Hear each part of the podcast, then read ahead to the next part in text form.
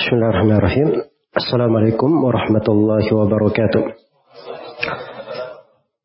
Alhamdulillahi rabbil alamin. Wassalatu wassalamu ala al-mabawthi rahmatan lil alamin.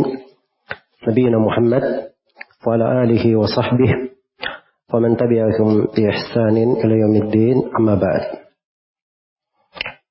Assallallahu al-azim rabbal arshil karim an yu'allimuna an yu'allimana bima yanfa'una وينفعنا بما علمنا ويزيدنا علما إنه جواد كريم Semoga Allah Subhanahu wa taala mengajari kita ilmu yang bermanfaat bagi kita dan menjadikan ilmu yang telah kita pelajari selalu bermanfaat dan menambah ilmu untuk kita semua.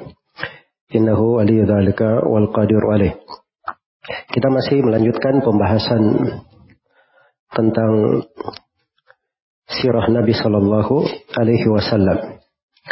Masih dari kitab Alfiyah Al-Hafidh Al-Iraqi tentang sirah Nabi Sallallahu Alaihi Wasallam.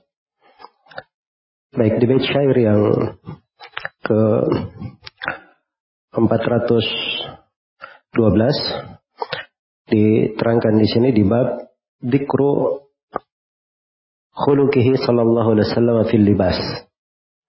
Penyebutan akhlak Rasulullah sallallahu alaihi wasallam dalam berpakaian. Dalam berpakaian. Iya. Apa yang disebutkan dari sirah Nabi Shallallahu Alaihi Wasallam itu dari kehidupan-kehidupan beliau yang dilihat oleh para sahabat Rasulullah Shallallahu Alaihi Wasallam. Iya.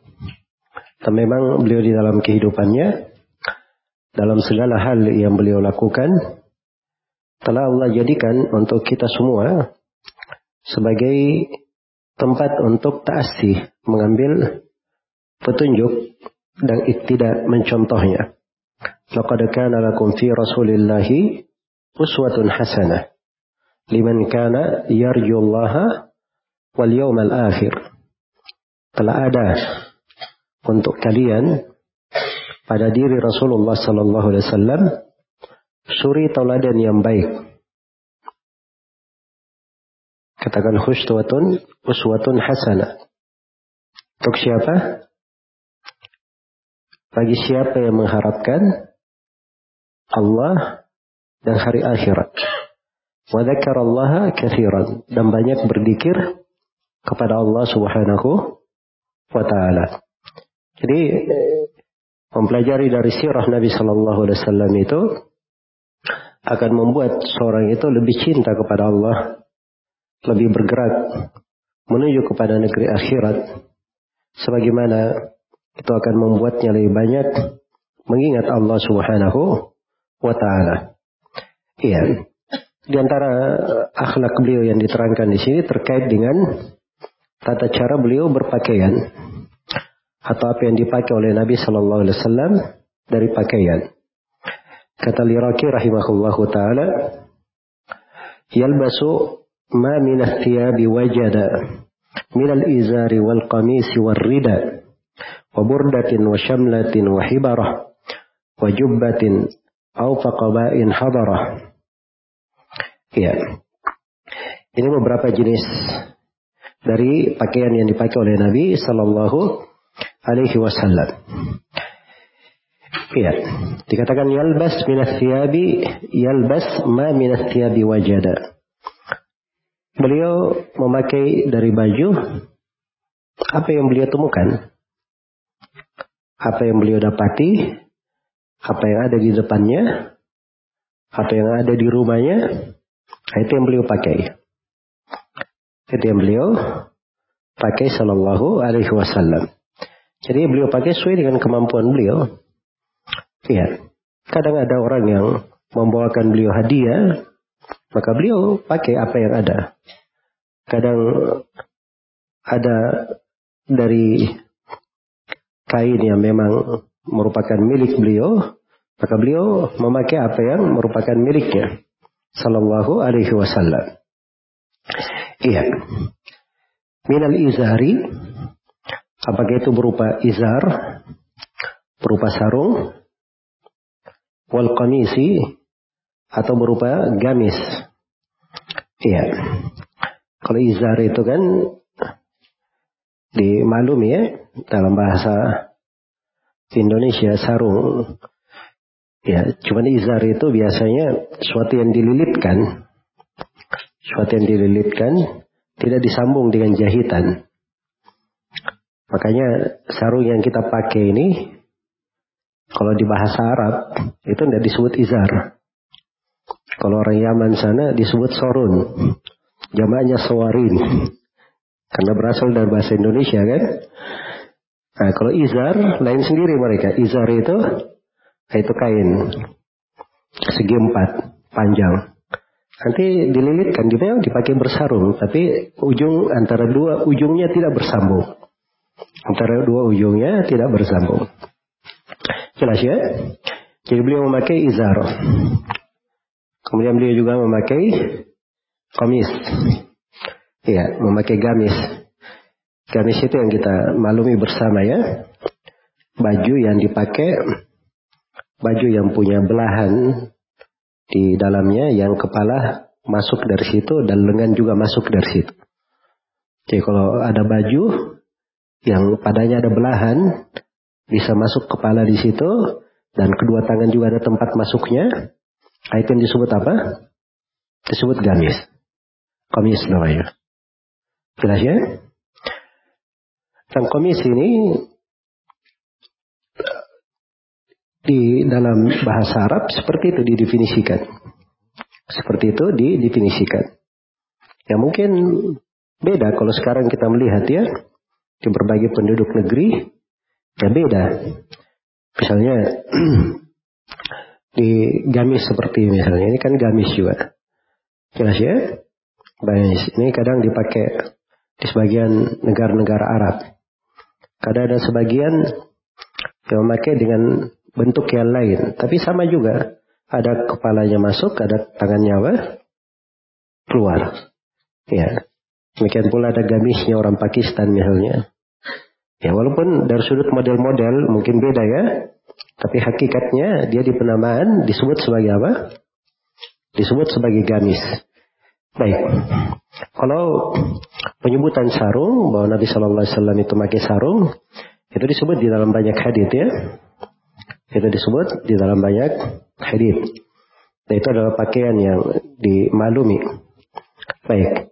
Kalau terkait dengan gamis, Kamis, maka ini disebutkan oleh uh, istri Nabi Shallallahu Alaihi Wasallam Ummu Salamah, karena ahabbu asyabi ila Rasulullah Sallallahu Alaihi Wasallam al qamis. Ya. Bisa juga dibaca karena ahabba asyabi ila Rasulullah Sallallahu Alaihi Wasallam al qamisu. Jadi gamis itu adalah baju yang paling disukai oleh Nabi Sallallahu alaihi wasallam. Disukai oleh Nabi Shallallahu alaihi wasallam. Mungkin ada yang bertanya, kenapa baju yang paling disukai? Hah? Ya, mungkin saja karena itu adalah baju yang paling gampang dipakai. Paling gampang dipakai. Jelas ya? Jadi kalau seorang pakai kemeja misalnya kan lama di kancing-kancing dulu. Kalau gamis bisa dimasukkan, masuk semuanya. Ya mudah. Ya untuk memakainya. Jelas ya? Dan gamis juga biasanya itu lebih fleksibel di dalam bergerak. Lebih fleksibel di, di dalam bergerak. Itu lebih daripada orang yang menggunakan sarung. Lebih fleksibel daripada orang yang menggunakan sarung. Baik. Karena itu disebutkan bahwa baju yang paling disenangi oleh Nabi Shallallahu Alaihi Wasallam itu adalah al-qamis. Baik. Kemudian dikatakan di sini warida dan beliau juga memakai rida. Beliau juga memakai rida. Rida itu adalah sesuatu yang diletakkan di atas kedua bahu. Iya.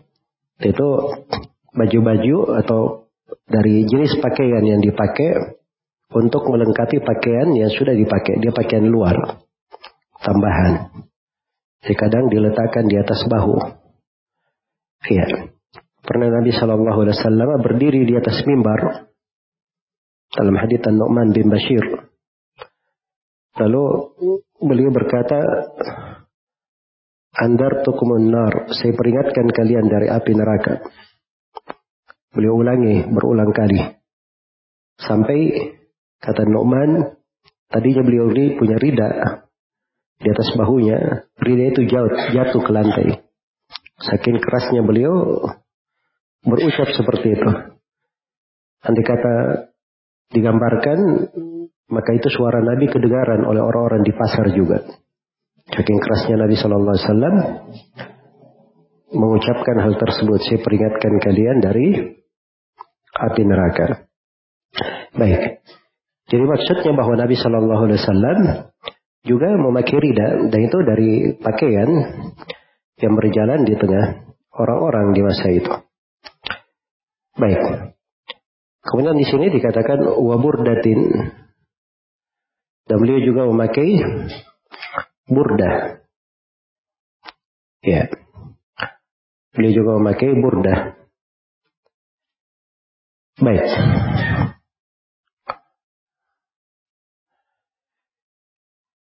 Ini di antara jenis pakaian yang dipakai oleh Nabi Shallallahu Alaihi Wasallam. Ya, dan dia adalah pakaian-pakaian yang dikenal ya dari pakaian luar yang ditambah sebagai hiasan dari pakaian dalam. Kemudian washam latin dan beliau juga memakai syamlah. Ya. Memakai syamlah. Syamlah ini ini juga dari apa namanya?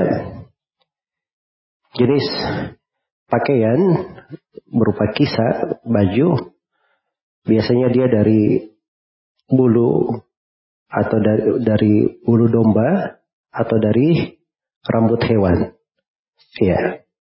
Dan syamla ini sama dia dipakai untuk menutupi pakaian luar yang telah ada. Baik. Wahibarah. Hibarah ini ini jenis dari baju terbuat dari dari dari katun atau dari katan yang bergaris-garis. Dan ini dibuat dan ini dibuat di Yaman. Biasanya dibuat di Yaman. Iya. Wajubah. Jubah sudah bahasa Indonesia jubah. Iya. Dia beli juga kadang memakai jubah. Ya. Apakah itu dari bulu maupun yang semisal dengannya. Au kobain atau dia memakai koba. Koba itu adalah baju yang dipakai di atas baju. Kain yang dipakai di atas baju. Ya. Baik. Jadi ini jenis dari nama-nama pakaian luar ya. Burda, syamlah, Ya hibara itu bisa pakaian langsung tapi dari katun. Jubah juga. Ya. Dan koba. Baik. Dan dimaklum ya pakaian-pakaian luar itu beraneka ragam. Orang-orang memakainya. Di kebiasaan di pakaian manusia. Jadi dia sudah pakai pakaian dalam satu. Terus ada pakaian luarnya. Ada pakaian luarnya. Itu berjalan di tengah manusia untuk dua fungsi. Fungsi yang pertama, agar supaya lebih menutupi auratnya. Dan fungsi yang kedua, sebagai hiasan. Hiasan di dalam berpakaian. Itu berjalan di tengah manusia. Ya. Dari masa dahulu. Hanya sekarang pakaian, model-model pakaian itu terus berubah-ubah, berganti-ganti. Sampai di negeri-negeri kaum muslimin, ya, juga sebagian dari pakaian sudah berubah. Karena memang dasarnya pakaian itu yang dipakai oleh Nabi Shallallahu Alaihi Wasallam itu bukanlah sebuah sunnah. Dikatakan sunnah memakai jubah, sunnah memakai gamis, sunnah memakai apa namanya sarung. Ya tidak. Tetapi pakaian yang dipakai adalah apa yang biasa dipakai di negeri itu. Apa yang biasa dipakai di negeri tersebut. Tapi dengan ketentuan yang telah kita terangkan di pertemuan yang telah lalu. Ya, di pertemuan yang telah lalu saya sebutkan syarat berpakaian ada berapa? Ada delapan. Apa itu? Pertama, menutupi aurat. Yang kedua, tebal tidak tipis. Karena kalau tipis itu menampakkan aurat. Yang ketiga, longgar, tidak ketat. Sebab kalau dia ketat itu membentuk aurat. Empat,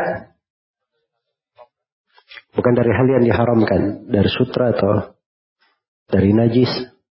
Terus yang kelima, bukan pakaian yang merupai menyerupai lawan jenis. Kalau laki-laki tidak memakai pakaian perempuan, perempuan tidak memakai pakaian laki-laki. Yang keenam, tidak ada tasyabuh dengan orang yang kafir. Tidak tasyabuh dengan orang kafir. Baik, yang ketujuh. Hah?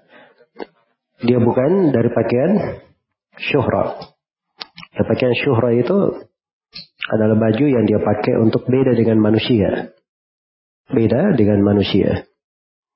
Jelas ya, dia punya baju khusus beda dengan orang lain. Iya. Baik. Karena itu kalau saya sebutkan kemarin, kalau seorang di sebuah negeri itu sudah terbiasa dengan baju-baju seperti itu, maka asalnya itu boleh dia pakai.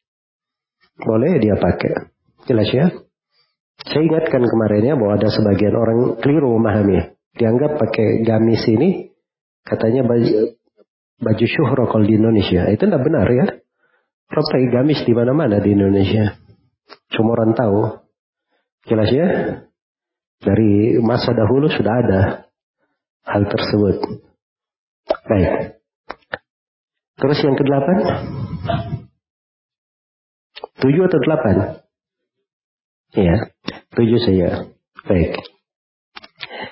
Mungkin sebagiannya kalau mau dirinci dari apa yang saya terangkan tadi bisa dijadikan delapan. Coba dibuat tujuh nggak ada masalah. Jadi itu tujuh syarat berpakaian. Kalau terpenuhi syarat itu, syah berpakaian. Tidak ada masalah. Iya. Seorang boleh pakai sarung, boleh pakai baju koko, boleh pakai kemeja. Ya. Jelas ya?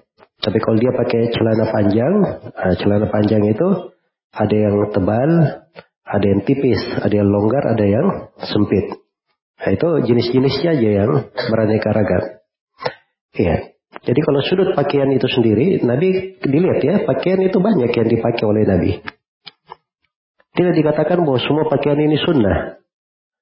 Jadi yang berkata sunnah pakai sarung. Jelas ya? Sunnah pakai sarung. Jadi pernah saya ingat di Yaman itu, padahal masyarakat Yaman itu masyarakat apa namanya gemar pakai sarung ya. Di berbagai tempat itu berbagai kobila malah acara-acara besar dia pakai sarung. Ya. Sarung Yaman tadi yang saya sebut. Jelas ya? Nah, suatu hari ada murid yang berkata kepada Syekh Mukbil Syekh sekarang musim panas mari kita terapkan sunnah pakai sarung ya Kata Syekh, dari mana kamu dapat sunnah? Saya sendiri nggak mengatakan bahwa itu sampai kepada apa? Derajat sunnah. Tapi kalau seorang memakainya nggak ada masalah, bagus saja kata Syekh. Jelas ya? Jadi itu pemahaman para ulama terkait dengan cara berpakaian. Iya. Karena itu ada sebagian pemahaman keliru ya pada sebagian kawan-kawan kita. Jadi kalau misalnya dia sudah talim, sudah ngaji, itu seakan-akan ada atribut tertentu. Jelas ya? Sampai ada kata ikhwan, dia baru taklim keluar dari masjid, dibilangin sama penjual baju, kamu ini belum jadi salafi, kalau udah pakai atribut paling tiga, paling tidak minimal tiga perempat katanya. Atribut tiga perempat. Ya, maksudnya baju gamis Pakistan yang sampai ke sampai ke paha itu. Nah ini tidak benar ya, itu lebih contoh, lebih lebih cocok dengan bahasa para pedagang. Ya, Kalau bahasa syariat tidak seperti itu ya. Baik, jadi ini yang diterangkan oleh Al-Hafidh Al-Iraqi rahimahullah. Ya, di dalam pakaian Nabi. Kemudian kata beliau, "Laisa aydan hullatan hamra'a fazadaha bi husnihi sana'a." Ya, wa labisa aydan humlatan hamra'a fazadaha bi husnihi sana'a. Dan Nabi SAW juga memakai hullah merah. Hullah itu baju luar ya, dan dipakai berhias. Biasanya dipakai untuk menyambut tamu. Dipakai untuk menyambut tamu. Iya. Nah ini juga menunjukkan kepada kita bahwa tamu itu di antara salah satu cara menyambutnya, memuliakannya. Ya, seorang ketika menyambutnya itu dengan pakaian yang bagus.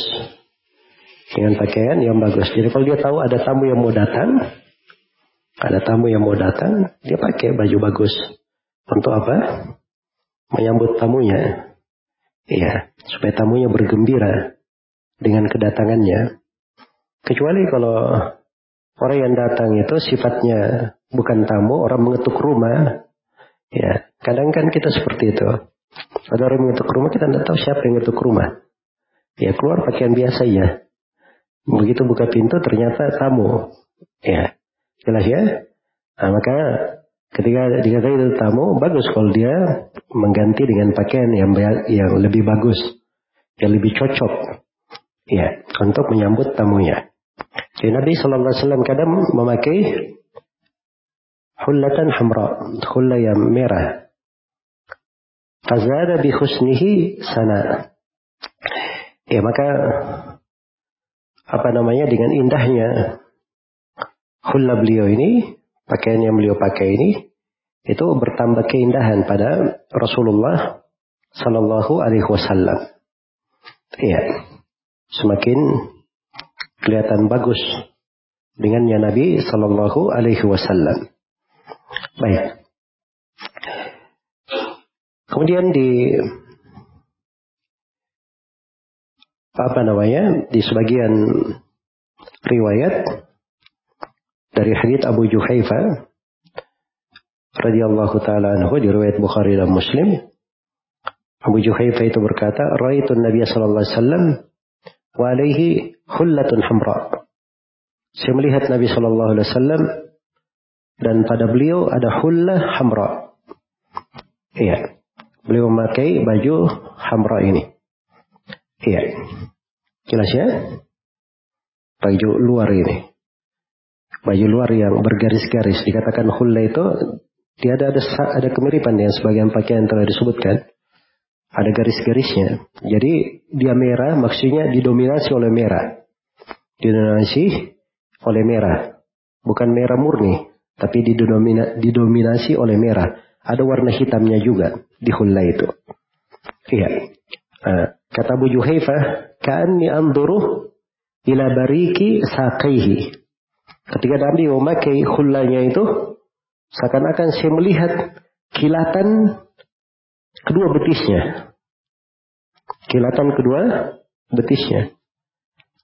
Saya mau bertanya sekarang. Jadi Nabi sudah memakai baju, terus memakai hula, terus masih dilihat kilatan betisnya. Betisnya tertutup kain atau tidak? Hah? Saya tanya, dari pandangan Abu Juhaifa ini, kira-kira baju Nabi itu bajunya menutupi betis atau tidak? Jawabannya tidak. Dia kata betis tertutup. Ya. Abu Juhaifa tidak bisa menghikayatkan betisnya mengkilat. Nah, itu menunjukkan putihnya betis Nabi Shallallahu Alaihi Wasallam. Dan ini dalil ya tentang bagaimana berpakaiannya Nabi. Nabi itu tidak menurunkan pakaiannya isbal. Hampir menutupi mati kaki. Tidak. Tapi beliau angkat kainnya. Beliau angkat kainnya. Sampai betis Nabi masih dilihat oleh siapa? Aju Abu Juhaifah radhiyallahu taala anhu. Baik. Kemudian kata beliau warubba martadal kisa'a wahdah laisa alaihi ghairuhu wa lam ya'duhu. Ya. Baik saya perbaiki kofianya, bacanya. Warubba martadal kisa'a wahdahu laisa alaihi ghairuhu lam ya'duhu. Dan kadang Nabi Shallallahu Alaihi Wasallam memakai kisah saya. Ya, Dia pakai baju saja. Cuman baju yang ada di badan saja beliau pakai. Laisa alaihi gairuhu. Ya. Tidak ada hal yang lain. Tidak ada hal lain yang dipakai oleh Nabi Sallallahu Alaihi Wasallam. Baik. Jadi ini kadang terjadi ya pada Nabi Sallallahu Alaihi Wasallam. Beliau cuma memakai kisah dan beliau tidak memakai yang lain. Lam ya'duhu. Iya. Tidak ada dari dari kain yang melewati kisah itu. Cuman kisah saja yang dipakai oleh Nabi. Baik, warubbama kana al-izaru wahdah. Dan kadang yang beliau pakai cuma sarung saja. Laisa alaihi ghairuhu bi'uqdah. Tidak ada ya sesuatu selain pun ya tidak ada sesuatu apa pun selain itu yang mengikatnya. Jadi beliau hanya memakai sarung ya biukda dengan beliau ikat maksudnya. Laisa alaihi ghairuhu, tidak ada pakaian yang lain. Ini menunjukkan bagaimana kehidupan Nabi ya. Nabi itu Shallallahu Alaihi Wasallam di dalam berpakaian, beliau pakai apa yang ada di rumahnya. Ya, di masa dahulu itu beda dengan masa sekarang ya. Kita pakaian itu biasanya selalu kita pakai. Kalau sudah tidak dipakai, artinya sudah usang, dikasih orang kan begitu. Ya, kalau di masa dahulu itu pakaian itu itu berharga. Jadi kalau dia misalnya hari itu tidak ada makanan, bisa-bisa saja bajunya dia apa? Dia jual. Ya. Ingat sahabat yang apa namanya melamar perempuan yang datang menawarkan dirinya kepada Nabi. Kata Nabi kepada sahabat ini, kamu pulang, cari mahar. Pulang ke rumah cari mahar. Ya Rasulullah, tidak ada mahar. Kata Nabi Shallallahu Alaihi Wasallam, balik lagi. Iltamis wala khataman min hadid. Cari mahar walaupun cincin dari dari besi. Pulang lagi sahabat ini. Cari mahar. Tidak ketemu. Fadli berkata, Ya Rasulullah, harta saya cuma sarung yang ada di badan saya ini. Kalau sarung ini saya potong dua jadi mahar, nah, akan tertutup sebagian auratku saja. Jelas ya? Baik. Jadi menunjukkan bahwa sarung itu itu dikenal juga di tengah mereka sebagai barang yang berharga. Bisa dijadikan apa? Bisa dijadikan mahar. Ya kalau sekarang mana ada yang mau dilamar pakai sarung saja. Baik. Jadi ini uh, sebagian ya potret dari kondisi manusia di masa Nabi Shallallahu Alaihi Wasallam. Disebutkan di biografi Imam Al-Bukhari rahimahullah bahwa beliau beberapa hari itu tidak kelihatan oleh manusia. Tidak tampak sama sekali beberapa hari. Maka oleh ahli hadis dicari Al-Bukhari di mana dia. Ternyata beliau bersembunyi di sebuah rumah. Iya. Bersembunyi di sebuah rumah. Beliau tidak bisa keluar. Karena beliau tidak punya kain yang bisa dipakai. Jelas ya, itu gambaran kehidupan para ulama di masa dahulu. Iya. Baik. Nah, itu terjadi mungkin ya kalau kita di, di sering hidup di sebuah negeri, di sebuah kota apalagi kita di Indonesia umumnya ya. Orang-orang di kampung saja kainnya itu banyak sekali karena kain itu gampang dia bikin. Ya, mudah dia dapatkan beraneka ragam. Jelas ya? Kita baru akan sadar besarnya nikmat itu kalau kita pernah lihat negara-negara yang kadang sebagian penduduknya itu nggak ada baju kecuali melekat di badannya saja. Iya. Nah, itu saya pernah lihat ya di sebagian tempat saya menuntut ilmu. Ada sebagian kawan belajar itu, ya, itu nanti dia cuci bajunya hari Jumat saja. Hari Jumat nggak ada pelajaran pagi, Pelajarannya hanya ada sore saja. Dia pergi mandi, dia cuci bajunya, terus dia berjemur. Di matahari sampai kering. Setelah itu itu lagi baju yang dia pakai sampai pekan depan.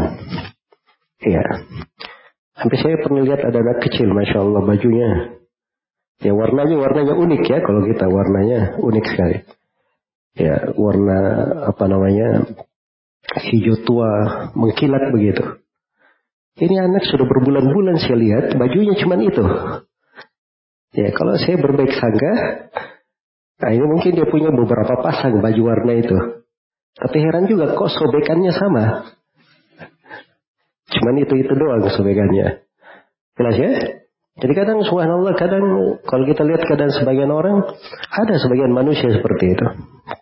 Cuman kita saja ya, karena kehidupan kita, kita hidup di sebuah tempat yang mungkin pakaian banyak itu begitu berkurang, ya perasaan kita pakaiannya kok sedikit sekali saya. Ya saya ini termasuk orang yang paling miskin. Padahal kalau dia dibandingkan dengan orang-orang yang ceritakan tadi, dia sudah raja saudara. Sudah banyak apa? Sudah banyak pakaiannya. Maka ini perbandingan ya pada nikmat-nikmat. Nah ini subhanallah Nabi SAW kadang beliau memakai sarung saya. Iya. Hanya memakai sarung saja. Tidak ada selain di tubuh beliau selain sarung. Iya. Warubbama kana alaihi mirtu murahhalun yatna'u la yashtattu. Ya kadang Nabi Shallallahu Alaihi Wasallam memakai mirt.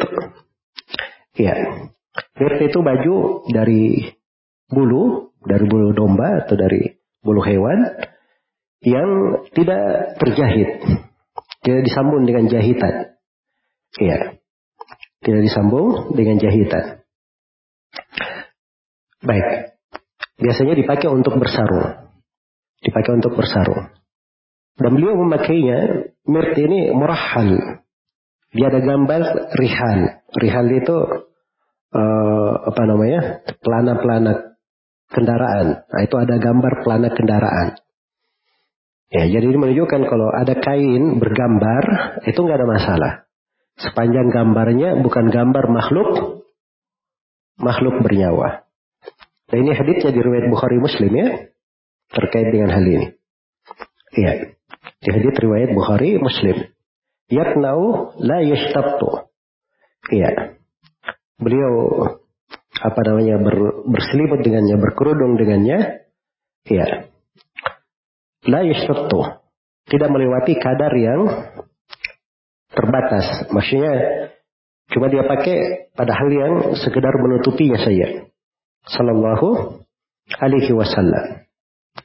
Kemudian dikatakan warubbama shalla bi thawbin wahidin multahifan bihi bi ghairi bi thawbin wahidi multahifan bihi bi ghairi zaidi. Dan kadang Nabi SAW itu sholat menggunakan satu baju. Beliau berbungkus dengannya. Tidak ada tambahannya. Iya.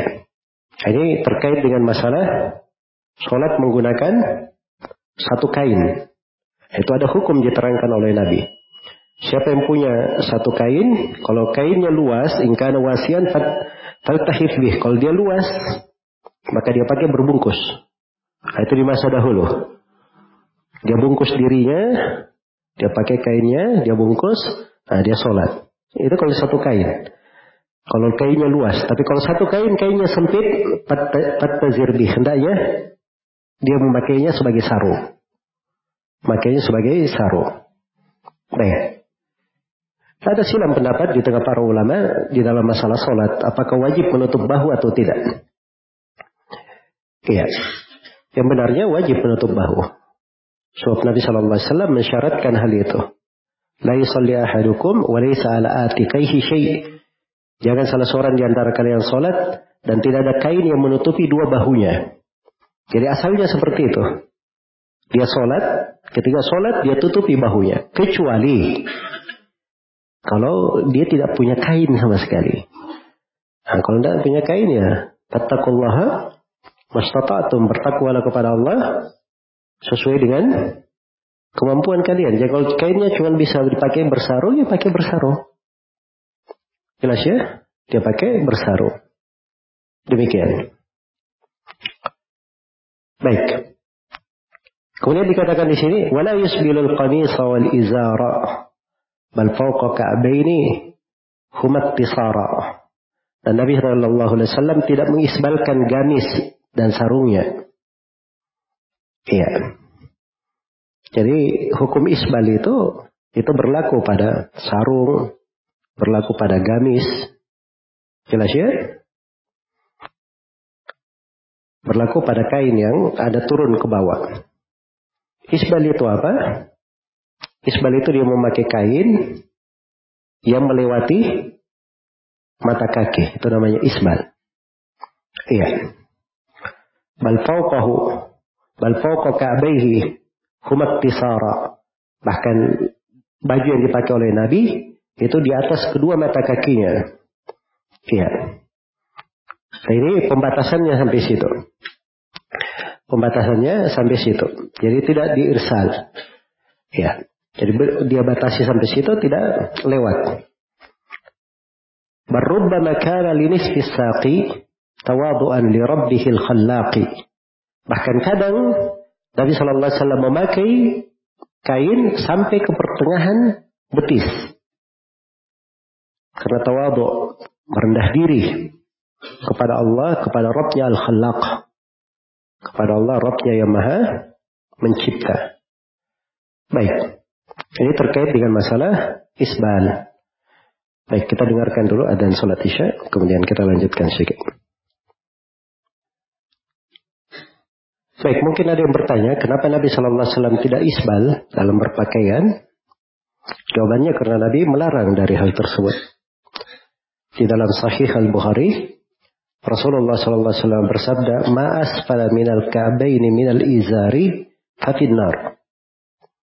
Apa yang melewati mata kaki dari sarung itu tempatnya di neraka. Dan di Sahih Muslim Rasulullah sallallahu alaihi wasallam bersabda salasatun la yukallimuhumullahu yaumal qiyamah. Ada tiga orang. Ya Allah tidak berbicara kepadanya pada hari kiamat. Maksudnya tidak dibicarai dengan pembicaraan rahmat. Membuatnya bergembira. Wala yanzuru ilaihim. Dan Allah tidak lihat kepada mereka. Maksudnya di pandangan rahmat. Wala yuzakkihim. Dan tidak disucikan. Walahum adabun alim. Dan untuk mereka siksaan yang pedih. Ada tiga orang. Siapa tiga orang ini? Yang paling pertama disebut oleh Nabi Al-Musbil. Orang yang memanjangkan bajunya melewati mata kaki. Baik, ini ancamannya keras atau tidak nih? Keras sekali ya. Baik, ini bukan sembarangan. Karena itu sejumlah ulama menghitungnya masuk di dalam dosa besar. Karena diancam dengan neraka, diancam tidak dilihat. Allah tidak berbicara kepadanya pada hari kiamat. Baik. Ini kalau dia melakukannya tanpa sombong. Kalau dia melakukannya dengan sombong, maka semakin bertambah dosanya. Semakin besar dosanya. Iya. Karena itu di Hadith riwayat Abu Daud dan Nasai, "Wa man jarra minha syai'an khuyala la yanzurullahu yawmal qiyamah." Siapa yang menyeret dari kainnya itu karena sombong, maka Allah tidak akan melihat dia pada pada hari kiamat. Allah tidak akan melihat dia pada hari kiamat dan di hadits riwayat Bukhari Muslim juga dikatakan la yanzurullahu ila man jarra izarahu bataran Allah tidak melihat kepada orang yang menyeret sarungnya dalam keadaan sombong. Iya. Dan sudah berlalu ya di syarat berpakaian, syarat makanan. Nabi itu melarang orang makan dibangun di atas berpakaian, di atas kesombongan. Bersombong dan berlebihan. Itu dilarang. Iya. Nah ini mana ya dipelihara di dalam syariat dijaga. Walaupun ada sebagian ulama yang memandang bahwa Isbal itu larangannya kalau tidak sombong. Kalau sombong nggak ada masalah. Iya. Ada sebagian ulama berpendapat seperti itu, tapi ini pendapat tidak kuat. Pendapat tidak kuat. Yang mereka berdalilkan dengan hadith Abu Bakar As-Siddiq radhiyallahu taala anhu ya ketika Nabi Shallallahu alaihi wasallam menyampaikan hadithnya itu maka Abu Bakar berkata ya Rasulullah Izari yastarhi illa ana ta'ahadahu. Sarungku itu kadang dia turun. Kecuali kalau saya selalu menjaganya. Kata Nabi, Inna kalasta mimman yaf'aluhu khuyala. Engkau bukan orang yang melakukannya dalam keadaan sombong. Jelas ya? Ini Abu Bakar sebenarnya dia tidak isbal ya. Cuman istarhi. Istarhi itu pakai baju. Ya, apalagi Abu Bakar disebut badan beliau radhiyallahu taala itu kurus ya. Jadi baju itu ngepas bajunya dekat mata kaki.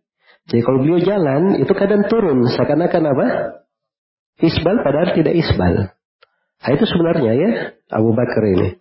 Makanya Nabi berkata kamu itu bukan orang yang melakukannya dalam keadaan sombong. Memang asalnya dia tidak apa? Tidak isbal. Jelas ya? Nah, di antara dalil juga yang menunjukkan bahwa sombong itu bukan alasan. Ibnu Mas'ud. Beliau pernah isbal. Sampai turun. Lewat mata kaki. Surah Nabi angkat kainmu. Ya Rasulullah betis saya ini kecil. Nah, Ibnu Mas'ud rupanya isbal karena apa? Menutupi cacat di betisnya. Berarti dia isbal karena sombong atau karena alasan cacat? Alasan cacat kan, bukan karena sombong. Bersama dengan itu Nabi berkata, angkat kainmu. Diangkat. Sampai di atas mata kaki. Kata Nabi, angkat lagi. Terus diangkat sampai ke pertengahan betis. Ini siapa? Ibnu Mas'ud. Baik ini semuanya dalil-dalil ya menunjukkan bahwa pendapat yang mengatakan isbal itu adalah hal yang diharamkan. Walaupun tidak sombong. Kalau dia sombong itu lebih besar lagi keharumannya. Lebih besar lagi keharumannya. Baik.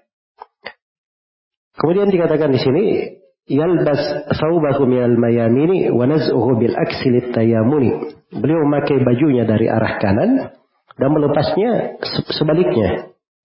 Ya. Kebalikan dari arah kanan itu. Karena Nabi Shallallahu Alaihi Wasallam itu dikatakan dalam hadits riwayat Bukhari dan Muslim, karena Nabi Shallallahu Alaihi Wasallam yu'jibuhu tayammun bi tana'ulihi wa tarajjulihi wa tuhurihi wa fi sya'nihi kulli. Nabi Shallallahu Alaihi Wasallam senang menggunakan kanan-kanan dalam bersendalnya, di dalam apa namanya bersisirnya. Jadi kalau sisir pun beliau sisir kanan dulu. Ya, jelas ya. Sama kalau cukur, mau cukur mulai dari apa? Kanan dulu. Ya. Nah, itu dijaga, dipelihara. Pakai sendal juga, sendal apa? Kanan dulu, itu sunnah dijaga. Demikian pula dalam bertaharah dan di dalam segala perkara ya. Nabi memulai dengan apa? Memulai dengan hal yang kanan. Nah, kebalikannya kalau dilepas dimulai dengan apa? Kiri. Kalau dilepas itu kebalikannya.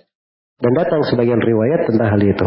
Kemudian perlu diingat ya, kalau seorang memakai sen, uh, apa namanya, baik ini akan datang mungkin di pembahasan memakai sendal nanti.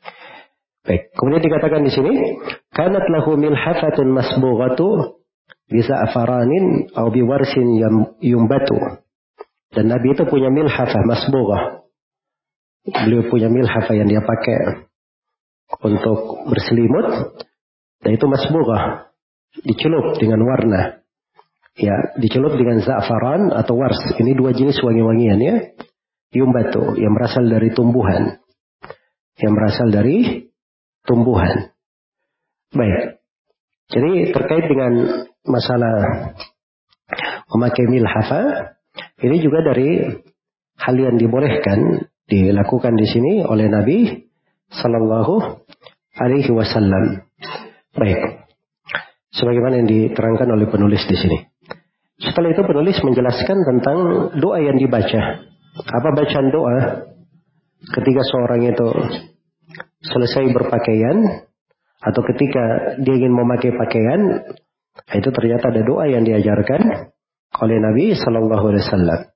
Dikatakan di sini, yaqulu indal lubsi bil lisani, alhamdulillahilladzi kasani, ma yasturul aurata min libasi, matajammuli bihi fin nasi. Nah, ini beliau bahasakan sebuah sebuah hadis ya. Beliau bahasakan sebuah hadis dari Nabi Shallallahu Alaihi Wasallam tentang doa yang dibaca ketika seseorang itu berpakaian. Dan di sini tidak diterangkan tentang warna pakaian ya. Walaupun dari Nabi itu beliau paling senang warna putih. Namun juga ada warna lain sudah kita terangkan beliau memakai uh, baju yang berwarna bercampur hitam dengan merah. Ya, menunjukkan bahwa hal tersebut dilakukan oleh Nabi di dalam berpakaian Nabi Shallallahu Alaihi Wasallam tidak mesti berwarna putih, tapi warna putih itu adalah hal yang paling disukai oleh Rasulullah Shallallahu Alaihi Wasallam. Ya, sini diajarkan doa. Apa doa yang dibaca? Ya, kalau di dalam riwayatnya di riwayat At-Tirmidzi dikatakan malabi jadi dan siapa yang memakai baju baru lalu dia berkata alhamdulillahilladzi kasani. Segala puji bagi Allah yang memberi saya pakaian. Ma'uwari bihi aurati. Yang dengannya saya menutup auratku. Wa atajammalu bihi fi hayati. Dan saya berhias dengannya di dalam kehidupanku. Ya. Ber, berhias dengannya di dalam kehidupanku. Baik. Jadi ini doa ya yang diajarkan oleh Nabi Shallallahu Alaihi Wasallam. Ya, itu dengan lafaz yang saya bacakan tadi. Tapi ini haditsnya ada kelemahannya, hadits Umar bin Khattab, tapi ada kelemahan. Ada doa yang lebih indah diajarkan juga oleh Nabi sudah kita terangkan kemarin di doa makan. Kan diajarkan oleh Nabi dua ya, ada doa dibaca ketika makan, doa dibaca ketika apa? Memakai pakaian. Kalau doa makan apa kemarin? Alhamdulillahilladzi at'amani hada wa razaqanihi min ghairi haulin minni wala quwwah. Ya, kalau doa memakai pakaian alhamdulillahilladzi albasani hada ya, min ghairi haulin minni wala wa razaqanihi min ghairi haulin minni wala wala kuah sama. Ya.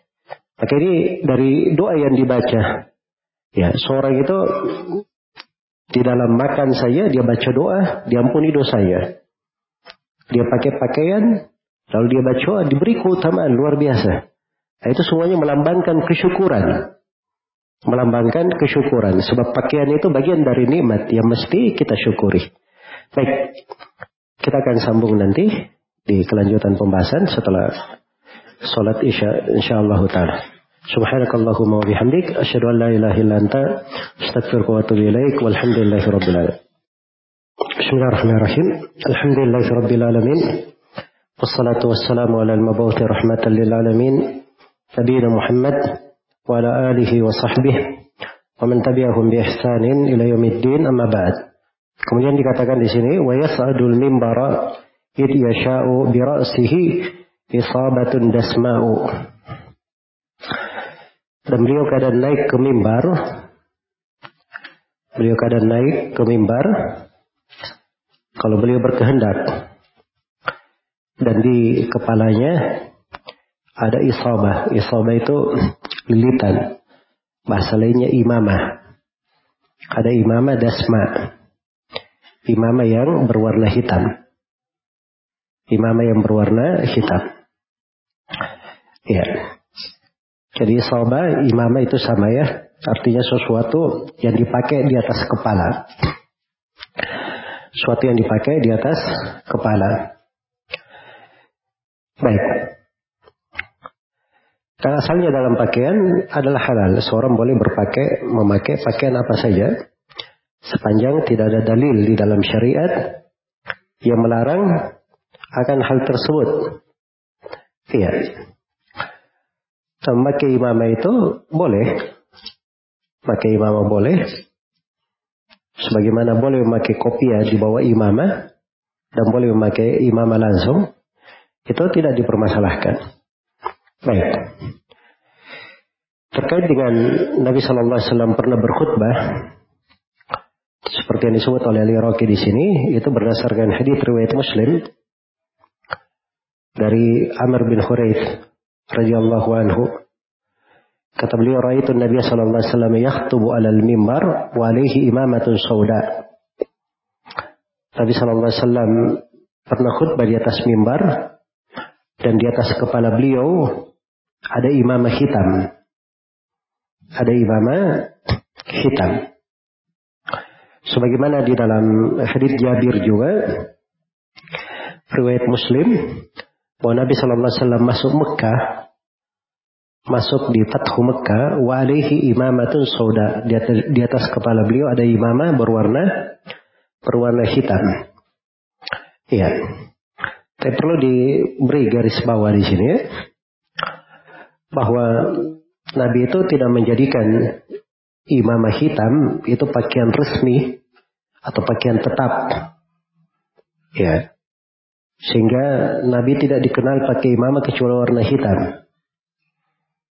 Jelas ya, bahkan Nabi memakai warna hitam dan beliau pakai warna yang lain. Karena itu Ibn Al-Qayyim rahimahullah ta'ala sangat teliti ya di dalam pembahasan ini. Di Zadul Ma'ad Ibn Al-Qayyim terangkan bahwa Nabi itu tidak memakai warna hitam sebagai libasan ratiban, sebagai pakaian tetap, pakaian resmi. Dan itu bukan simbol beliau di hari raya, di hari Jumat, di tempat-tempat berkumpul. Iya. Tapi pernah beliau masuk ke Mekah, menaklukkan Mekah, beliau memakai imamah hitam. Dan waktu itu cuma Nabi yang memakainya, para sahabat tidak memakai. Jelas ya? Tidak memakainya. Baik, maka ini menunjukkan bahwa masuknya Rasulullah beliau memakai imamah hitam itu bukan pakaian tetap. Apalagi dikatakan sunnahnya pakai imam warna apa? Warna hitam. Ya karena imamah itu sendiri itu adalah pakaian atau lilitan di atas kepala dipakai pada apa yang mencocoki di sebuah negeri. Apa yang mencocoki di sebuah negeri. Iya jadi kalau kebanyakan penduduk negeri itu tidak memakai imamah ya maka itu lebih mencocoki mereka. Seperti kita di Indonesia misalnya itu orang lebih cocok dengan apa? Memakai kopiah atau yang semisal dengan itu. Ya. Jadi belakangan ada yang sibuk-sibuk membahas antara kopiah putih dan kopiah hitam. Ya. Eh, kayak tidak ada kerjaan saja. Padahal semuanya bisa dipakai, nggak ada masalah. Tapi kadang sebagai orang itu terlalu memaksakan. Tinggal masyarakat harus pakai kopiah hitam. Tidak mesti ya di dalam hal tersebut. Di Indonesia ini semuanya itu bisa dipakai. Ya, dan itu tidak melambangkan suatu ciri tertentu. Orang pakai kopiah putih nggak ada masalah, pakai kopiah hitam nggak ada masalah. Jelas ya? Baik. Dan imamah juga bukan dikatakan pakaian syuhra di Indonesia. Boleh saja kalau orang ingin memakainya. Baik. Tapi dia uh, apa namanya memakai dari pakaian-pakaian apa yang mencocoki di kebanyakan manusia di tempatnya. Kemudian dikatakan di sini wana aluhul karimatul masunah. Ini berbicara tentang sendal sekarang. Selesai imamah. Belum berpindah tentang sendal. Sendal ini dibahas dalam enam bait syair. وناله الكريمة المصونة طوبى liman massa biha jabina. Dan sendal Nabi yang mulia terjaga. Maksudnya terpelihara sendal Nabi Shallallahu Alaihi Wasallam dari mana masuna artinya orang yang memakai sendal itu ya biasanya dia jaga sendalnya dari najis dari kotoran apalagi dia adalah seorang nabi apalagi itu adalah nabi kita Nabi Muhammad Sallallahu Alaihi Wasallam. Maka beliau di dalam hal tersebut menjaga sendalnya dari kotoran. Ya sampai ketika pernah beliau sholat memakai sendal Jibril datang lalu memberitahu bahwa di sendalnya ada kotoran. Maka beliau letakkan sendalnya di sebelah kirinya. Lalu beliau sholat. Melanjutkan sholatnya. Jelas ya? Jadi menunjukkan bagaimana penjagaan Rasulullah terhadap kebersihan sendalnya. Sampai ketika ada kotoran beliau tidak sadar turun Jibril memberitahunya. Jelas ya? Baik, makanya itu dibahasakan oleh penulis masuna. Sendal yang terjaga. Nah, itu kalau dibahasa orang yang berilmu seperti itu ya. Tapi kalau dibahasa yang pikirannya senang mistik-mistik, senang karoma-karoma, nah itu lain pikirannya kalau itu. Iya. Jelas ya? Sampai sekarang ada orang-orang yang mengatakan masih ada sendal Nabi Sallallahu Alaihi Wasallam. Tahu dari mana sanad periwayatannya. Baik, kita lihat di sini bagaimana sifat sendal Nabi. Dikatakan tuh baliman massa bihajabina. Beruntunglah orang yang sendal itu, sendalnya Nabi menyentuh dahinya. Iya, nah ini sudah berlalu ya di pembahasan tabarruk dengan peninggalan Nabi Shallallahu Alaihi Wasallam. Nah itu dibolehkan di masa dibolehkan diberi kekhususan untuk nabinya Nabi Muhammad Wasallam dari bekas minumnya, dari rambutnya, ya bahkan dahaknya, ya dijadikan oleh Allah padanya keberkahan. Baik. Jadi kalau dari sudut itu itu terang ya syah. Tapi yang menjadi masalah itu masih adakah yang disebut dengan nama rambut Nabi Sallallahu Alaihi Wasallam? Apakah itu masih ada? Masih adakah sampai sekarang apa yang disebut dengan peninggalan Nabi Sallallahu Alaihi Wasallam? Nah, itu menjadi masalah sebenarnya. Jelas ya? Ya, bukan masalah bahwa peninggalan atau jejak-jejak Nabi, bekas Nabi, apa yang dipakai oleh Nabi ada keberkahannya. Kalau itu betul. Allah Subhanahu wa taala jadikan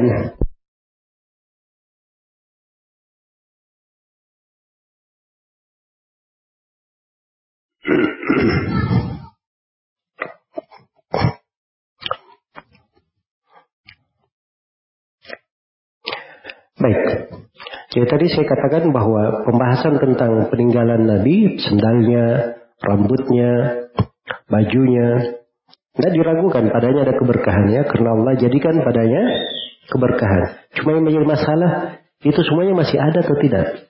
Itu yang masalah. Iya. Dan perlu diketahui di sini ada beberapa hal ya. Mau yang ditinggalkan oleh Nabi itu dari harta itu, dari kepemilikan beliau itu sangat sedikit sekali. Karena itu di hadits Amr bin Harith riwayat Al-Bukhari, beliau berkata, "Mata raka Rasulullah sallallahu alaihi wasallam inda mautihi?" Nabi ketika meninggal tidak meninggalkan sesuatu ketika dia mati.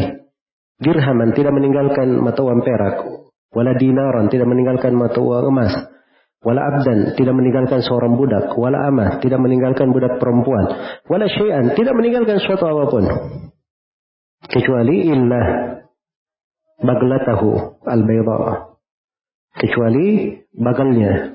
Bagal bigal itu uh, perkawinan antara keledai dengan kuda. Itu bigal namanya. Bigal beliau berwarna putih. Dan kecuali senjatanya persenjataan beliau dan kecuali tanah itu pun sudah menjadi sedekah. Jadi cuma itu yang disebut. Kemudian yang kedua datang di dalam hadits Ibnu Umar riwayat Bukhari Muslim bahwa cincin ya terkait dengan cincin Nabi. Tapi kan ada cincin dari perak akan kita baca nanti.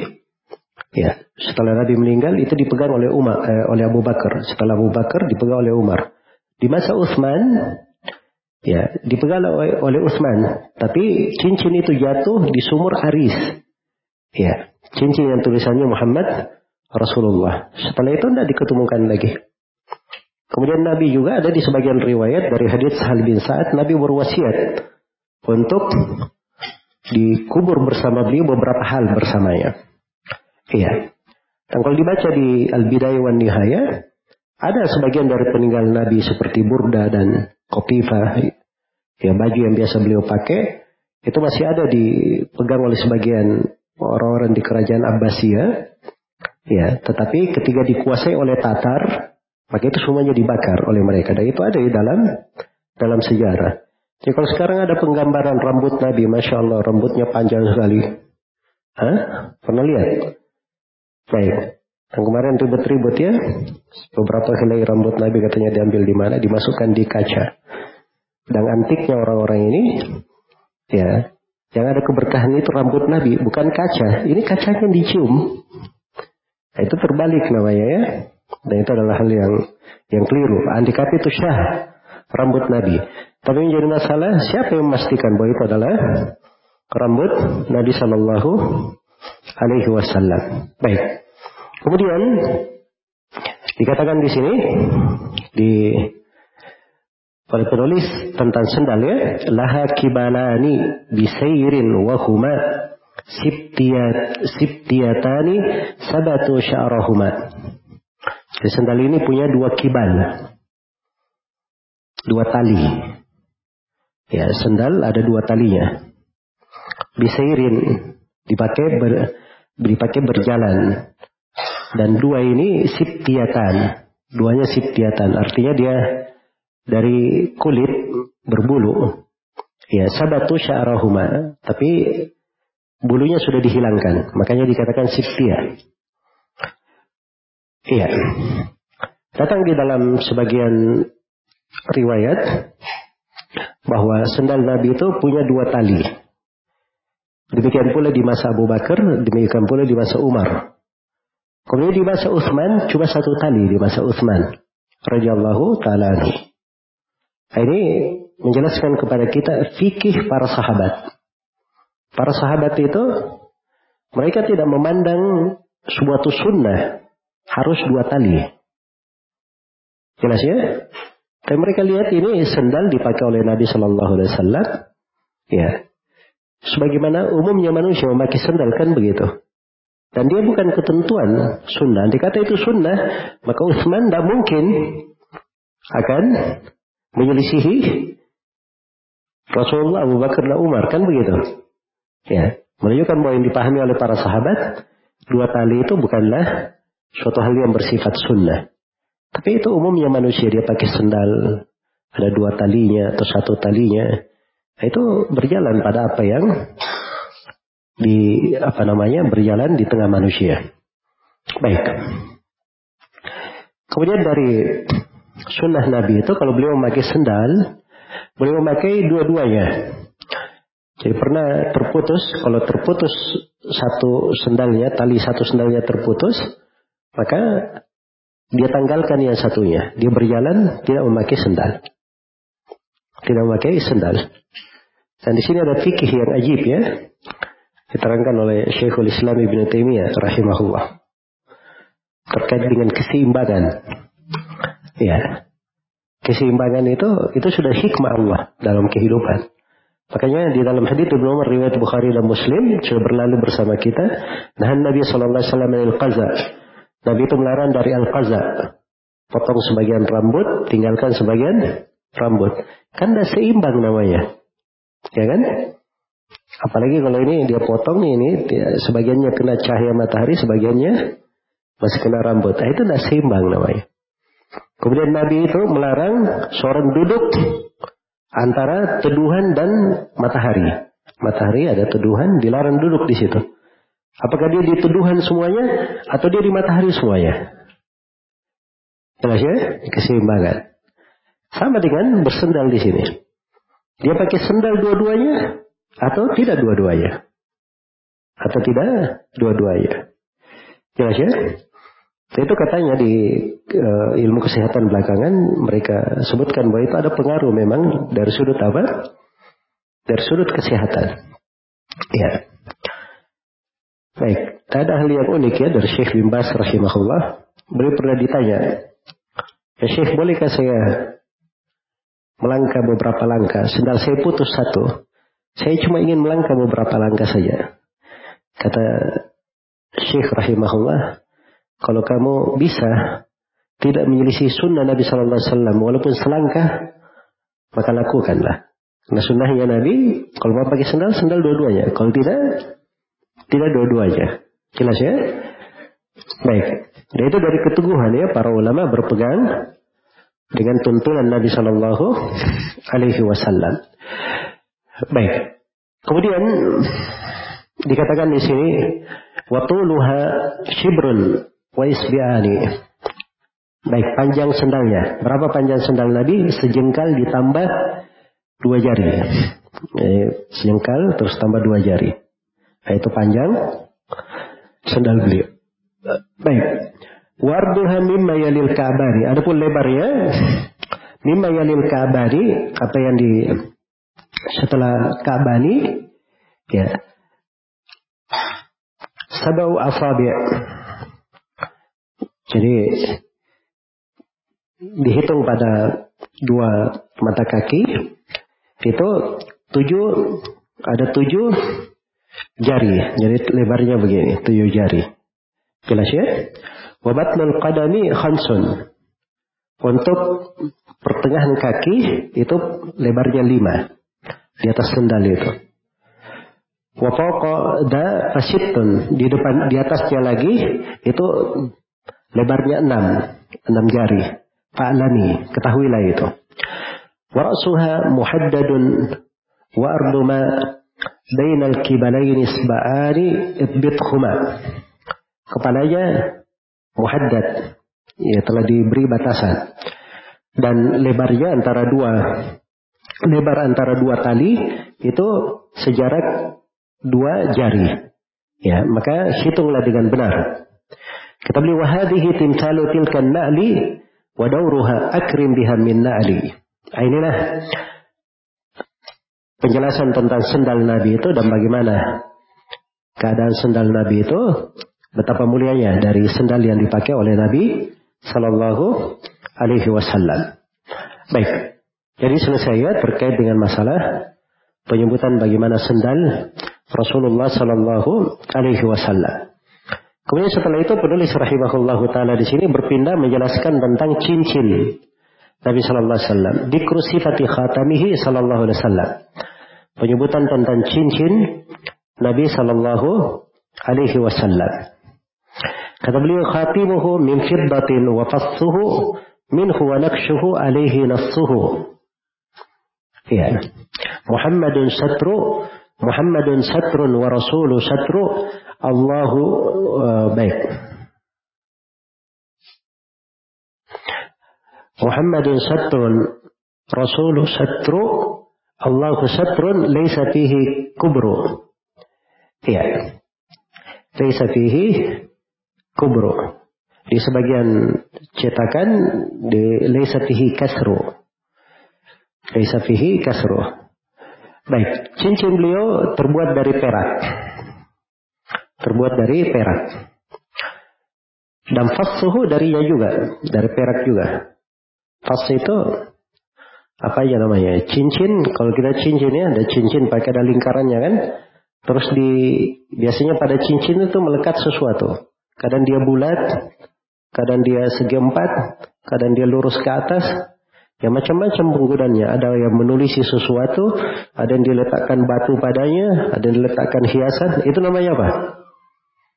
Yang penting paham ya. Nah itu fatsuhu kalau dalam bahasa Arab. Jelas ya? Fasnya ini, ya atas cincin itu, itu juga terbuat dari apa? Dari perak. Nakshuhu alaihi nafsuhu. Di atasnya ada tulisannya. Apa tulisannya? Muhammad satu baris, di bawahnya lagi baris Rasul, satu baris, di bawahnya lagi Allah, satu baris. Jadi tiga, Muhammad, Rasul, Allah. Dan sebagian ulama ada yang mengatakan begitu memang tiga baris, tapi ditulis terbalik. Jadi Allah paling atas, Allah, Rasul, Muhammad, begitu. Tapi ini pendapat dianggap lemah ya oleh sebagian ulama. Sebab dasarnya tulisan itu dibaca dari atas. Muhammad, Rasul, Allah. Jelas ya? Ya. Penyebutan nama Allah di bawah itu nggak ada kaitannya ya dengan masalah tempat dan seterusnya. Hanya saja memang urutan penulisan seperti itu. Urusan penulisan seperti itu. Baik, tadinya jadi Nabi itu pakai cincin itu hanya ada di Pasir Medina saja. Tidak ada beliau pakai cincin di mana? Di Mekah. Ya. Dan Nabi Wasallam itu memakai cincin karena beliau perlu untuk stempel. Dikirim ke mana? Ke raja-raja atau ke orang-orang yang mau disurati. Nah, biasanya di masa dahulu itu mereka baca surat.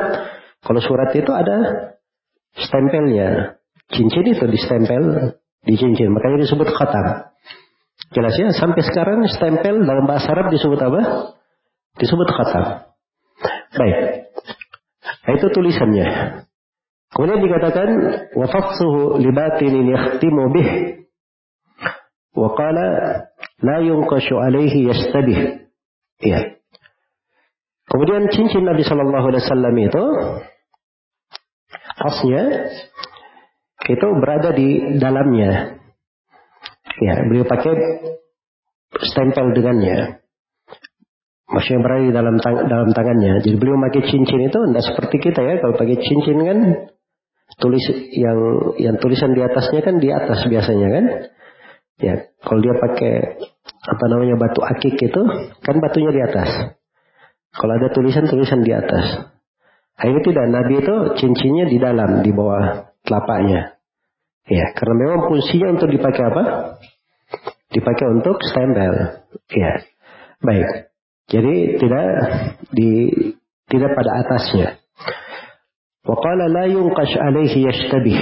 Dan Nabi SAW berkata, jangan ada yang membuat cincin yang semisal dengan itu. Ya beliau larang bikin cincin semisal dengan itu sebab itu kekhususan beliau.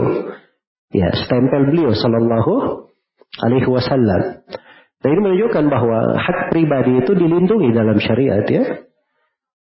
Jadi kalau ada yang bikin stempel, misalnya ini sudah khususan Nabi, ya memang untuk Rasulullah seperti itu. Jadi kalau ada yang punya stempel misalnya untuk perusahaannya, ya asalnya untuk dia, orang kenalnya dengan dia, maka itu hak orang, jangan di jangan dia langgar. Oh kan tidak ada larangan bikin stempel, saya bikin stempel boleh aja.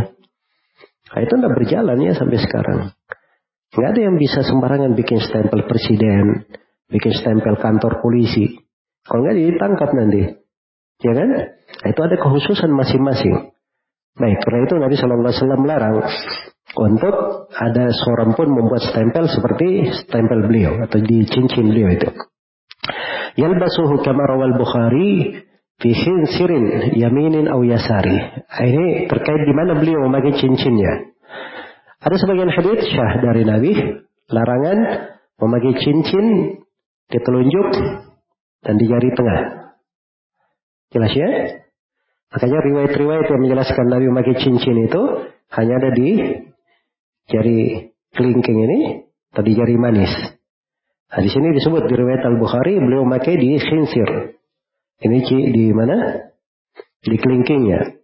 Kanan atau kiri? Boleh di kanan, boleh di kiri dipakai. Tidak ada masalah. Jelas ya? Tapi di kebanyakan riwayat disebutkan dipakai di kanan. Karena itu lebih mencocoki.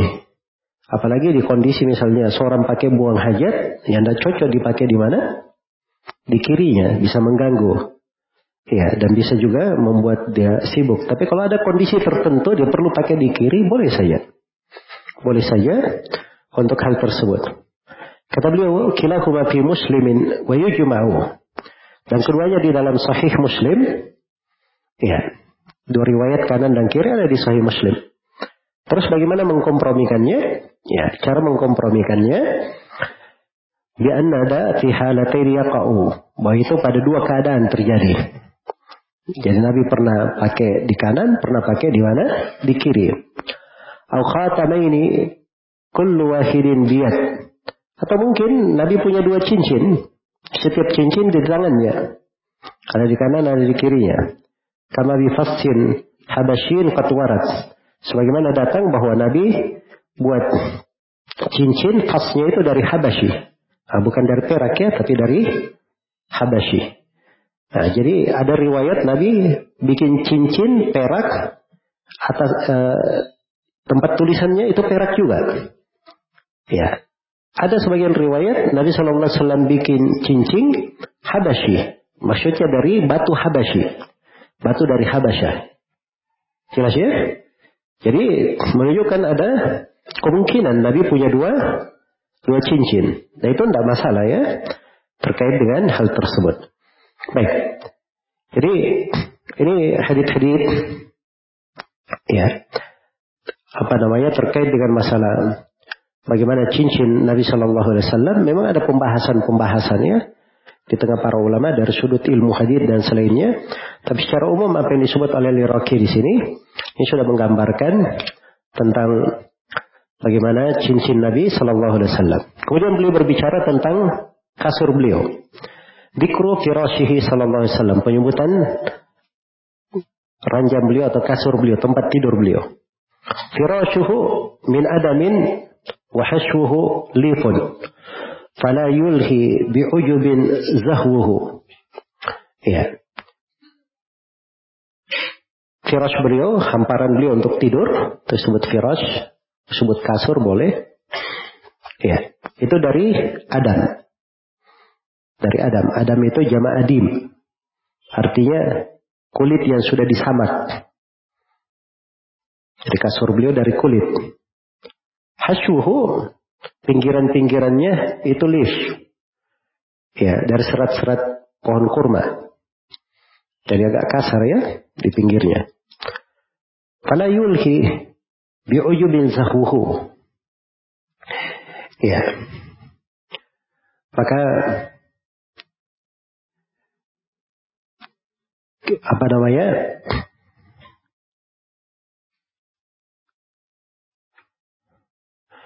Orang yang melihatnya itu itu tidak membuat lalai. Orang yang melihatnya itu tidak membuat lalai, membuatnya bangga.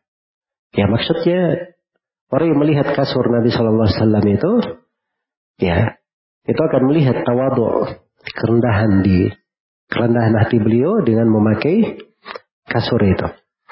Baik, warubbama nama alal abaati bihintiyataini bihinyataini inda ba'din niswati. Dan kadang Nabi Shallallahu Alaihi Wasallam tidur di atas abaa. Abaa itu pakaian perempuan. Ya. Kadang beliau tidur di atas pakaian itu. Ya. Dengan dua sintia atau dua sinyata ini. Bisinyata ini dengan dua sinya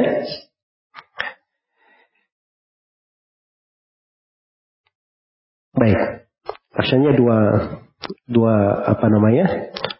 Yang memiliki dua dua ikatan. Dan ini Abah milik sebagian istrinya. Milik sebagian istrinya. Dan disebutkan bahwa itu adalah milik Hafsah bintu Umar bin Khattab radhiyallahu anha. Istri Nabi sallallahu alaihi wasallam ummul mukminin. Warubbama nama alal hasiri dan kadang beliau tidur di atas tikar sebagaimana dalam hadis riwayat Bukhari Muslim Beliau tidur di atas tikar. Iya. Matah syai'un siwas seriri. Terkait dengan tidur di atas abaa, itu ada hadith ya tadi disebut dari Hafsah, riwayat At-Tirmidzi. Tapi hadithnya dilemahkan oleh Syekh Al-Albani rahimahullah. Baik. Terkait dengan hasir, beliau tidur di atas tikar, matah syai'un siwas serir. Di bawahnya tidak ada suatu kecuali hanya ranjang saya. Ya ranjang cuman hamparannya tikar. Ya, hamparannya tikar. Baik, beliau tidur di atasnya. Sallallahu alaihi wasallam. Dan itu syah dalam hadis riwayat Bukhari Muslim. Sampai Umar bin Khattab pernah melihat Nabi tidur di atas tikar. Kemudian sebagian badan beliau itu sudah berbekas tikar itu. Di malam orang tidur di atas tikar, langsung di atas kulitnya. Nah itu nanti kulit itu ada apa namanya corak tikar nanti. Iya. Pernah lihat? Coba sendiri ya kalau baik. Jadi Umar pernah lihat seperti itu kepada Nabi Shallallahu Alaihi Wasallam. Kemudian Umar menangis. Umar berkata, Ya Rasulullah, itu raja-raja Persia, Romawi, mereka di tengah kemegahannya. Sedangkan kau adalah Rasulullah, keadaanmu seperti itu. Ya. Rasulullah berkata, Wahai Umar, ya itu dunia disegerakan untuk mereka. Jelas ya? Apa yang kita Allah berikan kepada kita itu lebih baik atau kama kala sallallahu alaihi wasallam. Jadi maksudnya bahwa beliau sallallahu alaihi wasallam itu bukan orang yang tidak mampu untuk bermegah-megahan, yang memiliki banyak hal dan seterusnya. Tapi itulah pandangan beliau terhadap apa? Kehidupan dunia. Baik, jadi dari uh, hamparan tidur Nabi Shallallahu Alaihi Wasallam pada dasarnya seorang itu bisa tidur di atas apa saja. Dia bisa tidur di atas apa saja dan telah datang dari apa namanya sebagian riwayat-riwayat sahabat mereka tidur di atas hal-hal yang lain. Ya, cuman di sebagian kejadian yang terjadi itu memang di posisi kebiasaan dan kondisi manusia di masa itu. Baik, kemudian bab kita yang terakhir di malam hari ini dikatakan bab uh, dikrutidihi wa kuhlihi sallallahu wa kahlihi sallallahu alaihi wasallam. Penyebutan minyak wangi Nabi sallallahu alaihi wasallam. Baik. Dikatakan di sini at-tibu wan nisa'u khubbiba lahu. Wangi-wangian dan perempuan telah dibuat sebagai hal yang dicintai kepada Nabi Shallallahu Alaihi Wasallam. Nah itu di dalam hadits Anas bin Malik, riwayat Imam Ahmad dan Nasai dan selainnya. Rasulullah Shallallahu Alaihi Wasallam bersabda, "Hubbiba ilayya minad dunya an-nisa wa tib, wa ju'ila qurratu aini fi salah." Dari dunia kalian yang dibuat aku mencintainya itu ada dua, perempuan dan wangi-wangian. Dan telah dijadikan kesejukan mataku di dalam solat. Kesejukan mataku di dalam solatku. Jadi Nabi itu senang pada wangi-wangian. Sebagaimana beliau juga senang kepada perempuan. Wa yakrahu arrihal kariha kullahu. Dan beliau membenci seluruh bau yang tidak enak. Seluruh bau yang tidak enak. Watibuhu ghaliyatun wa misku. Wal misku wahdahu kada sakku. Ya. Adapun wangi-wangian Nabi Shallallahu Alaihi Wasallam, ya, wangi-wangian Nabi Shallallahu Alaihi Wasallam itu adalah hal yang berharga, ya, yang disebut dengan al-ghaliyah. Al-ghaliyah itu itu kalau diterjemah harfiahnya artinya suatu yang berharga, suatu yang mahal. Tapi al-ghaliyah itu nama minyak wangi, merek kayak nama minyak wangi. Kalau disebut galia, itu berarti di dalamnya bercampur antara misk, kemudian ambar, kemudian ud, dan kafur. Ada empat di dalamnya. Nah, itu disebut al-ghalia. Dan kadang beliau pakai misk saja, al-misk. Pakai al-misku saja. Bahkan beliau berkata, atyabut tib al-misk. Tib yang paling bagus adalah al-misku. Nah, itu yang paling bagus dianggap oleh Nabi Sallallahu Alaihi Wasallam di sebagian riwayat. Wakada as-sakku. Ya. Demikian pula as-sakku. Sak ini adalah wangi-wangian apa namanya? Yang dikenal. Dia salah satu nama dari wangi-wangian. Ya. Dipakai berwangi dengannya. Bukhuruhul kafur wal udun nadi. Adapun bukhurnya, wangi-wangian yang berasap, itu dari kafur dan Ud. Ya, gaharu an-nadi. Yang apa? Yang yang murni. Iya. An-nadi. Jadi nadi itu biasanya dipakai untuk sesuatu yang apa namanya? baunya jauh. Ya. Baik. Wa ainahu yakhuluhu. Ini selesai ya tentang wangi-wangian beliau. Wa ainahu yakhuluha bil ithmidi. Adapun mata beliau Beliau apa namanya uh, bercelak dengan ismit. Ya bercelak dengan ismit. Ismit ini jenis dari celak ya. Jenis dari celak, warnanya kemerah-merahan. Ya. Itu batu, bukan bukan sesuatu yang dijadikan merah begitu, tapi dia dari batu ismit namanya. Ya.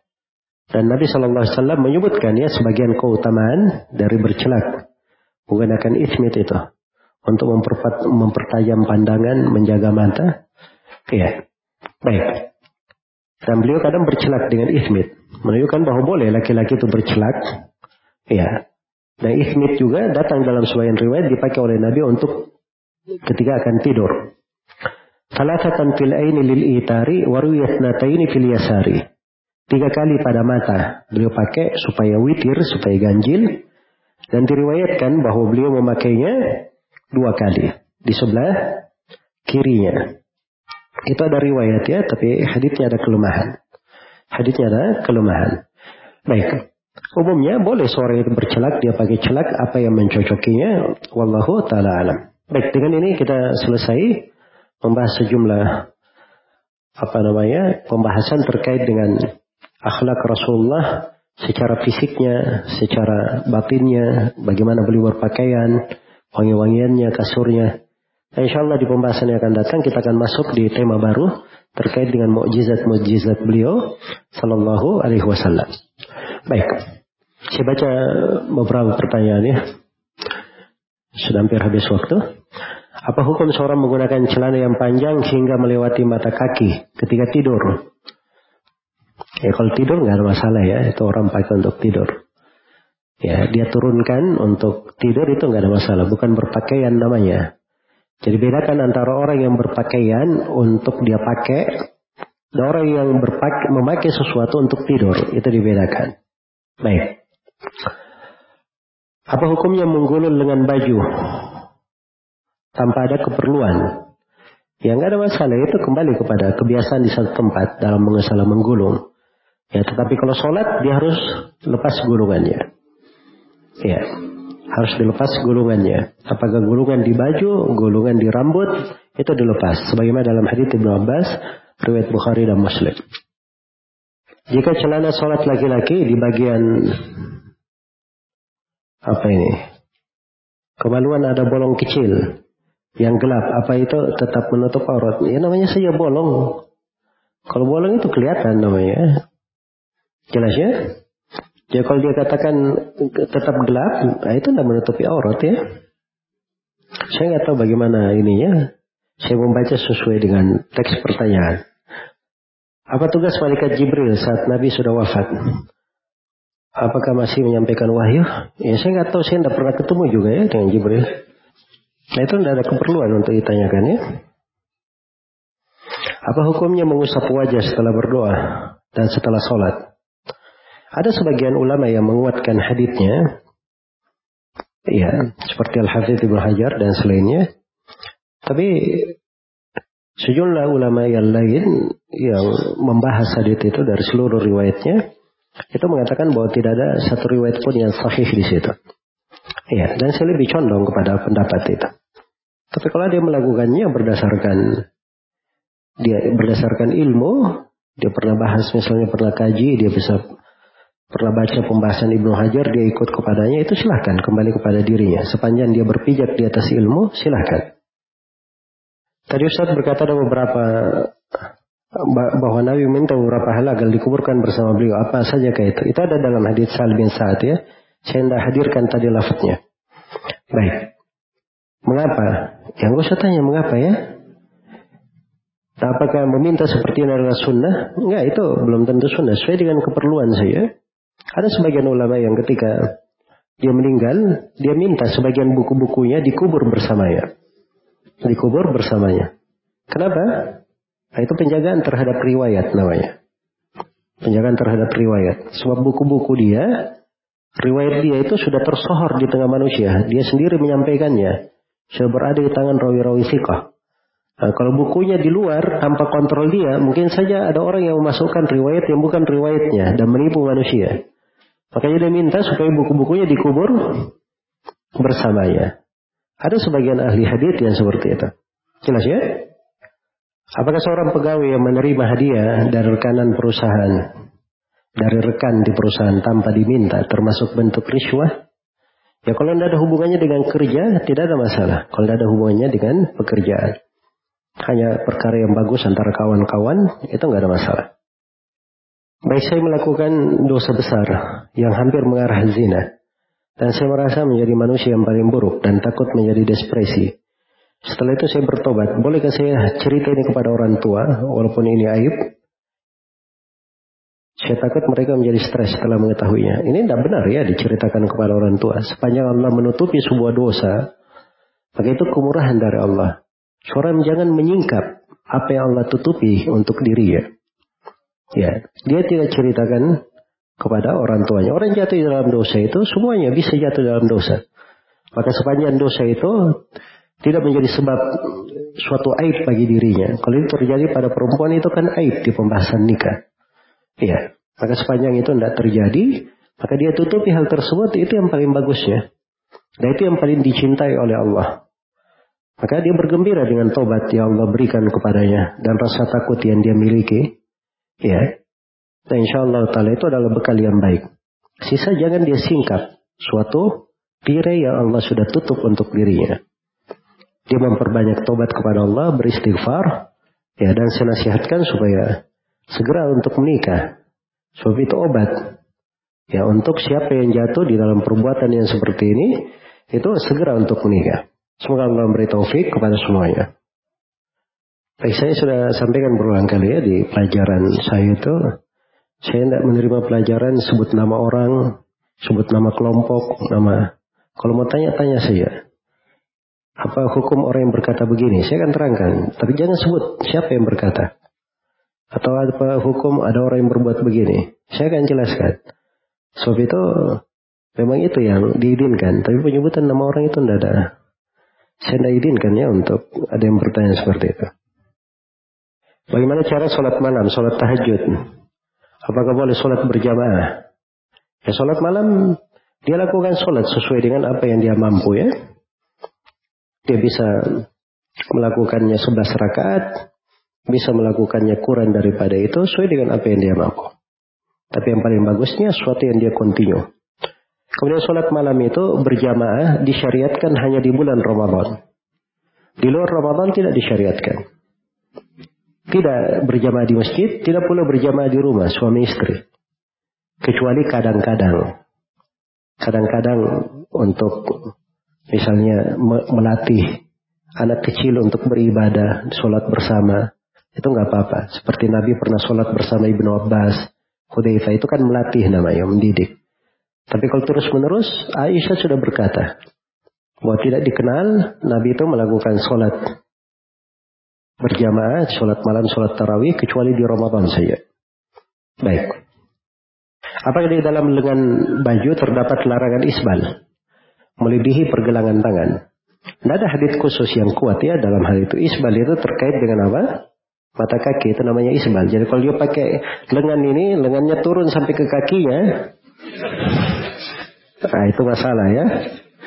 Baik, tapi kalau cuma melewati, melewati pergelangan misalnya, Nah, kalau dia perlu kan tidak masalah. Di sebagian orang kerja itu ada jenis pekerjaan yang dia perlu baju, bajunya itu menutupi tangan. Nah, itu kan ada keperluan namanya. Jelas ya?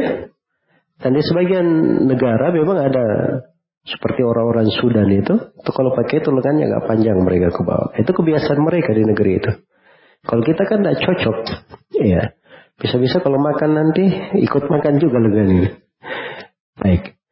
Jadi itu mungkin terkait dengan kebiasaan di suatu tempat, ya, apa yang diperlukan. Dan sepanjang yang saya tahu tidak ada dalil kuat tentang hal tersebut, wallahu taala alam. Baik ini mungkin yang bisa disampaikan pada pertemuan ini. Mudah-mudahan ada manfaat untuk semuanya dan semohon maaf atas segala macam kekurangan. Wallahu taala alam. Subhanakallahumma wa bihamdik asyhadu an la ilaha illa anta astaghfiruka wa atubu ilaik. Walhamdulillahi rabbil alamin. Wassalamualaikum warahmatullahi wabarakatuh.